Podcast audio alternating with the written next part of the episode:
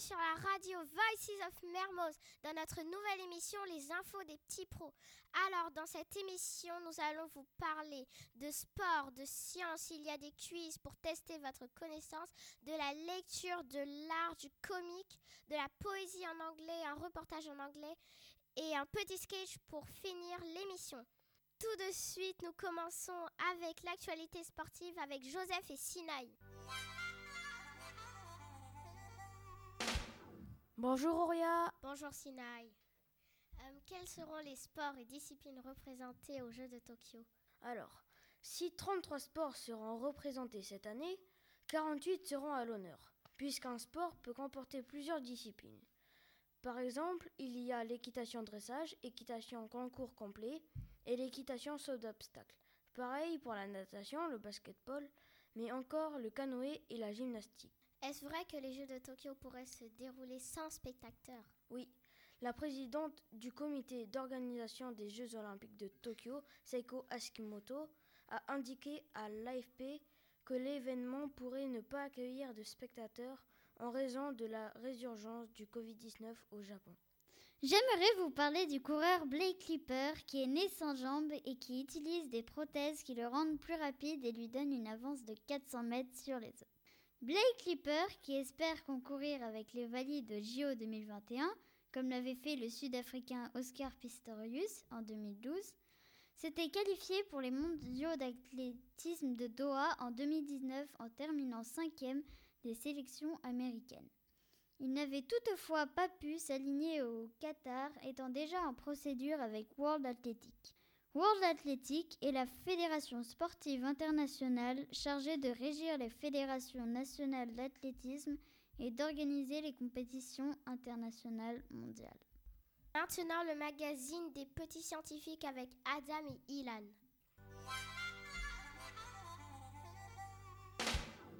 Bonjour chers auditeurs dans le magazine des petits scientifiques. Aujourd'hui nous accueillons Ilan sur le plateau de Voices of Mermoz. Bonjour Ilan. Bonjour Adam. Aujourd'hui nous nous retrouvons pour parler des volcans du Cap Vert. Ilan, est-ce qu'il y a encore des volcans actifs au Cap Vert? Oui, il y a encore un volcan actif sur l'archipel, mais un seul, il s'appelle Pico de Fogo. Ok, alors comment le Cap Vert s'est formé? Mon cher Adam, le Cap Vert s'est formé par une suite d'épisodes volcaniques. Maintenant, quand remonte la dernière éruption?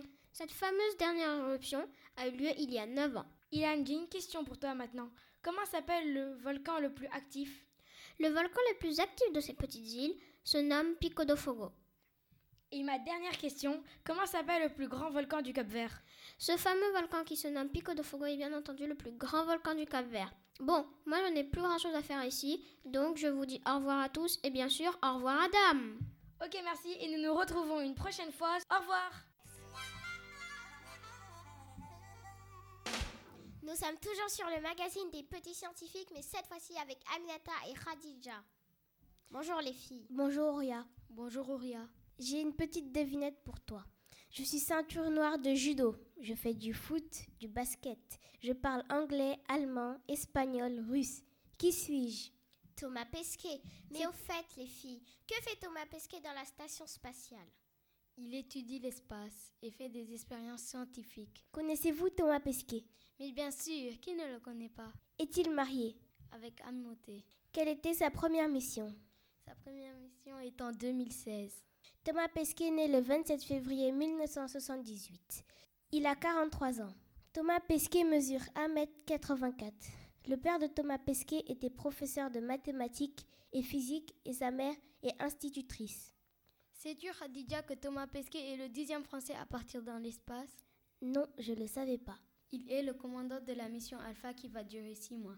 La Station spatiale internationale, en abrégé ISS, d'après l'anglais, International Space Station, placée en orbite terrestre. Ce programme lancé et piloté par la NASA et développé avec la participation des agences spatiales russes, européennes, japonaises, canadiennes. Préparez-vous mes amis, maintenant les quiz sciences historiques. Bonjour à tous, bienvenue dans le quiz Sciences historiques.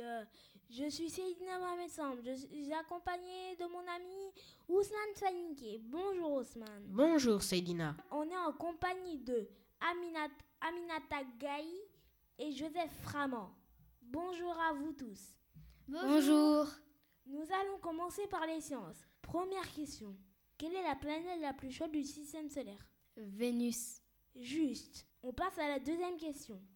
Il y a quelques années, j'étais une planète euh, du système solaire. Aujourd'hui, je suis une planète naine. Qui suis-je? Pluton. Juste. Dernière question. Que signifie me voici tout mouillé, j'ai suivi un nuage? L'ordre des... des planètes. Juste. Maintenant, passons à la partie taurique avec Ousmane. Première question. Quand a pris fin l'Empire romain? En 476. Juste. Deuxième question. En quelle année Christophe Colomb a découvert l'Amérique? En 1942. Faux. En 1492. Dernière question. Je suis le seul roi qui ait une monarchie absolue. Je suis un modèle de France et j'ai construit le château de Versailles. Qui suis-je? Louis XIV. C'est la fin du quiz. Merci à nos deux invités, Joseph Framand et Aminata Gay. Merci, au revoir.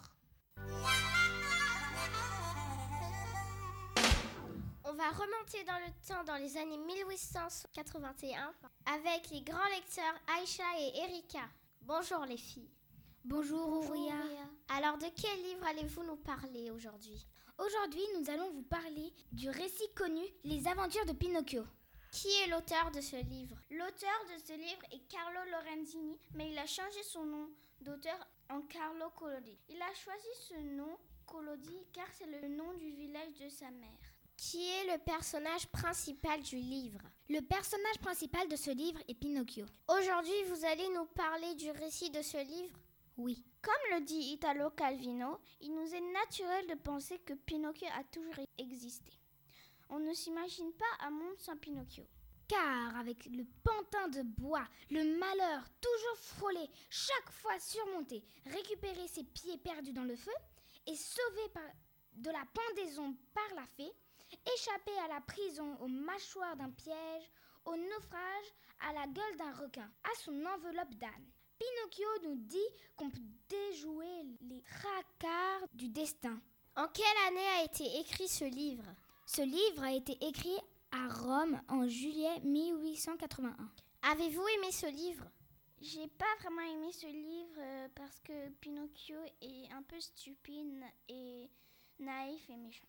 Euh, moi, j'ai bien aimé le livre, mais il y a des parties que j'ai pas beaucoup aimées. Mes petits artistes, tout de suite, l'art avant tout.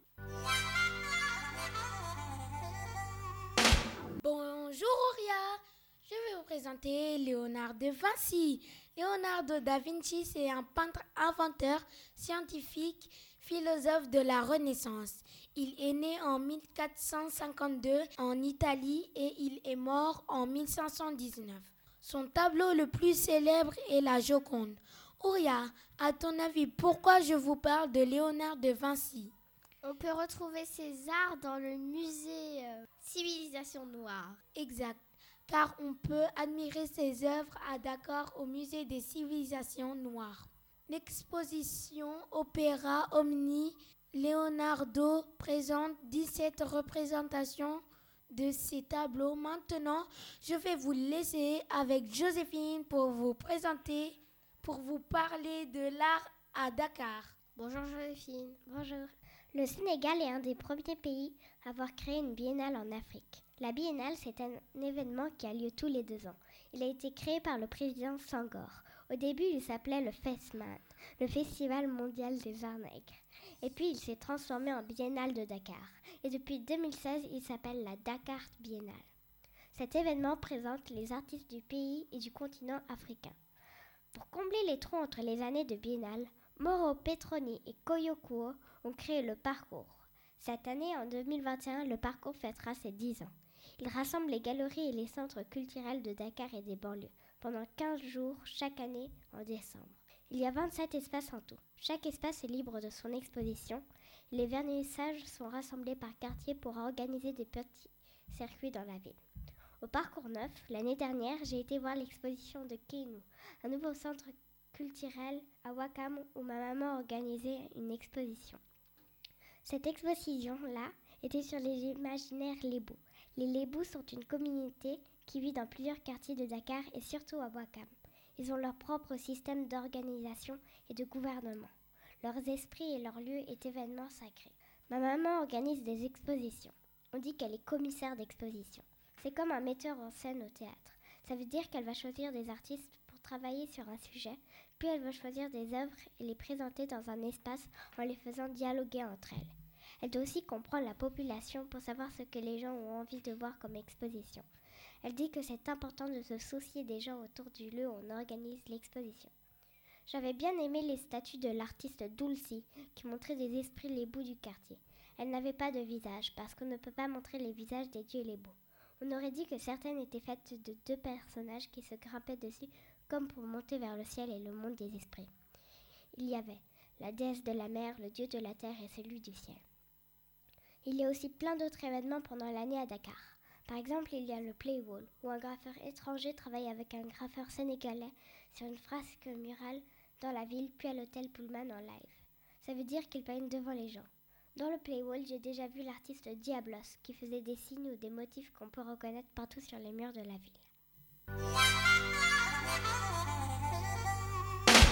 Maintenant, je vous laisse avec une autre présentatrice, Taco. Merci Auria. Tout de suite, on se retrouve pour un petit moment de détente avec Choro, Mathis et William. Bonjour Choro. Bonjour Taco. Bonjour Mathis. Bonjour. Bonjour William. Bonjour.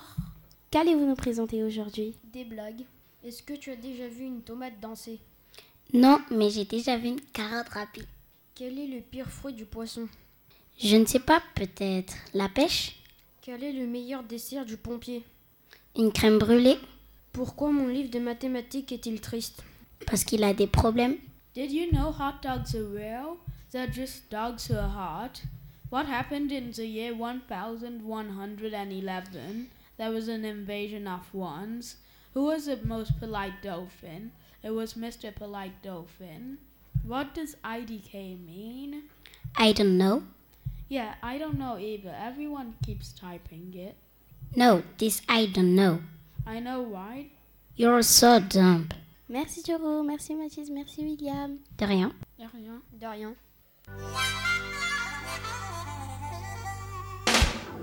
Tout de suite avec les pommes du cœur, les haïkus. Ah, Konnichiwa Maël et Omar Etil. Bonjour à tous. Nous allons vous parler de l'histoire des haïkus. Les haïkus viennent du Japon. Mais ils sont souvent faits en anglais. Le grand maître incontesté des haïkus est Bacho Matsuo. C'est lui le grand créateur des haïkus. Il est né en 1644 et mort en 1694. Maintenant, on va vous présenter nos haïkus. Le haïku que je vais vous présenter s'intitule Haïku. Radio haïku, short and sweet, it's the haïku and so fun to write. Et maintenant, je vais vous présenter mon haïku. Covid-19. Dangerous COVID. Wear your mask and wash your hands. Look down is no fun. Maintenant, je vais vous présenter le dernier haïku qui s'intitule Music. Music is so great. Singing, dancing, listening. Not music, not life. Sayonara, arigato gozaimasu. Au revoir, Au et merci, et à, tous de, à nous... tous de nous avoir écoutés. Toujours avec les pommes du cœur, tout de suite avec Charles Augustine. Si je vous dis américain, poésie, humour, vous pensez à Charles Augustine. Bonjour Lina, bonjour Fatih. Bonjour. De quoi allez-vous nous parler aujourd'hui? Aujourd'hui, je vais vous faire une petite biographie de Shel Silverstein. Né en 1930 à Chicago, Sheldon Owen Silverstein est connu pour ses poèmes et illustrations pour enfants. Plus de 20 millions de copies de ses livres ont été vendues. Quelques titres les plus connus sont The Giving, The Giving Tree and et Where the Sidewalk Ends. Et voilà Fatih qui va vous présenter Snowball. Snowball. I made myself a snowball as perfect as could be. I thought I'd keep it as a pet and let it sleep with me. I made it some pajamas and a pillow for its head. Then last night it shone away, but first it wet the bed. Maintenant, en anglais. Born in 1930 in Chicago, Sheldon Allen Silverstein is known for his poetry and illustration for children. His books have sold over 20 million copies. Some of his most famous work include The Giving Tree and Where the Sidewalk Ends. Here is Fatih who is going to recite another poem. Tell me, Tell me I'm clever, tell me I'm kind, tell me I'm talented, tell me I'm cute, tell me I'm sensitive, graceful, and wise, tell me I'm perfect, but tell me the truth. Okay, now I have a question. Why do you like Charles Silverstein? As for me, I like Charles Silverstein because his poetry is in English, and I love English, and his poetry is funny. Lina, je te repose la question. Pourquoi aimes-tu Charles Silverstein Je trouve que c'est un poète américain vraiment cool. Rigolo. Et ses poèmes sont bien. Merci. Merci. De rien. Let's speak English now. L'écueil accueille une section internationale américaine, Paul Asma Kian, qui vont nous en dire un petit peu plus. Tout de suite avec Drôle de vache, le sketch de Léon et Mathéo. Bonjour Léon, bonjour Mathéo. Bonjour Taco. Une, drôle, de, vache. Bonjour monsieur. Bonjour. Elles sont drôlement belles vos pommes de terre. Ce ne sont pas des pommes de terre, ce sont des betteraves. Ah, c'est pour ça qu'elles sont si grosses. Bah ouais, les betteraves c'est plus gros que les pommes de terre. C'est à vous ce champ près du pommier là-bas? Oui, mais c'est pas un pommier, c'est un sapin. Pourquoi? Parce qu'il y a une vache dedans qui a l'air vraiment bizarre. Ah ouais? Qu'est-ce qu'elle a bizarre cette vache? Elle n'a pas de cornes, c'est quand même drôle une vache sans cornes. Oui, c'est vrai, mais vous savez, les vaches, il leur arrive de se prendre les cornes dans une clôture. Je vois, et elles se les cassent en essayant de se dégager. C'est cela, mais cela, c'est autre chose. Hein? Il y a des vaches qui se battent des fois. Je vois, et elles se cassent les cornes en se battant. C'est cela, mais cela, c'est autre chose. Ah Il y a des vaches qui tombent malades aussi. Je vois, et leurs cornes tombent toutes seules comme des dents. C'est cela, mais cela, c'est autre chose. Ah Il y a des vaches qui sont méchantes aussi. Je vois, et on leur coupe les cornes pour qu'elles ne blessent personne. C'est cela, mais cela, c'est autre chose. Ah Mais qu'est-ce que c'est que c'est al- que cela alors? Eh bien cela, elle n'a pas de cornes parce que c'est un cheval. Merci d'avoir écouté notre émission L'info des petits pros sur la radio The Voices of Mermoz. À bientôt pour une nouvelle émission.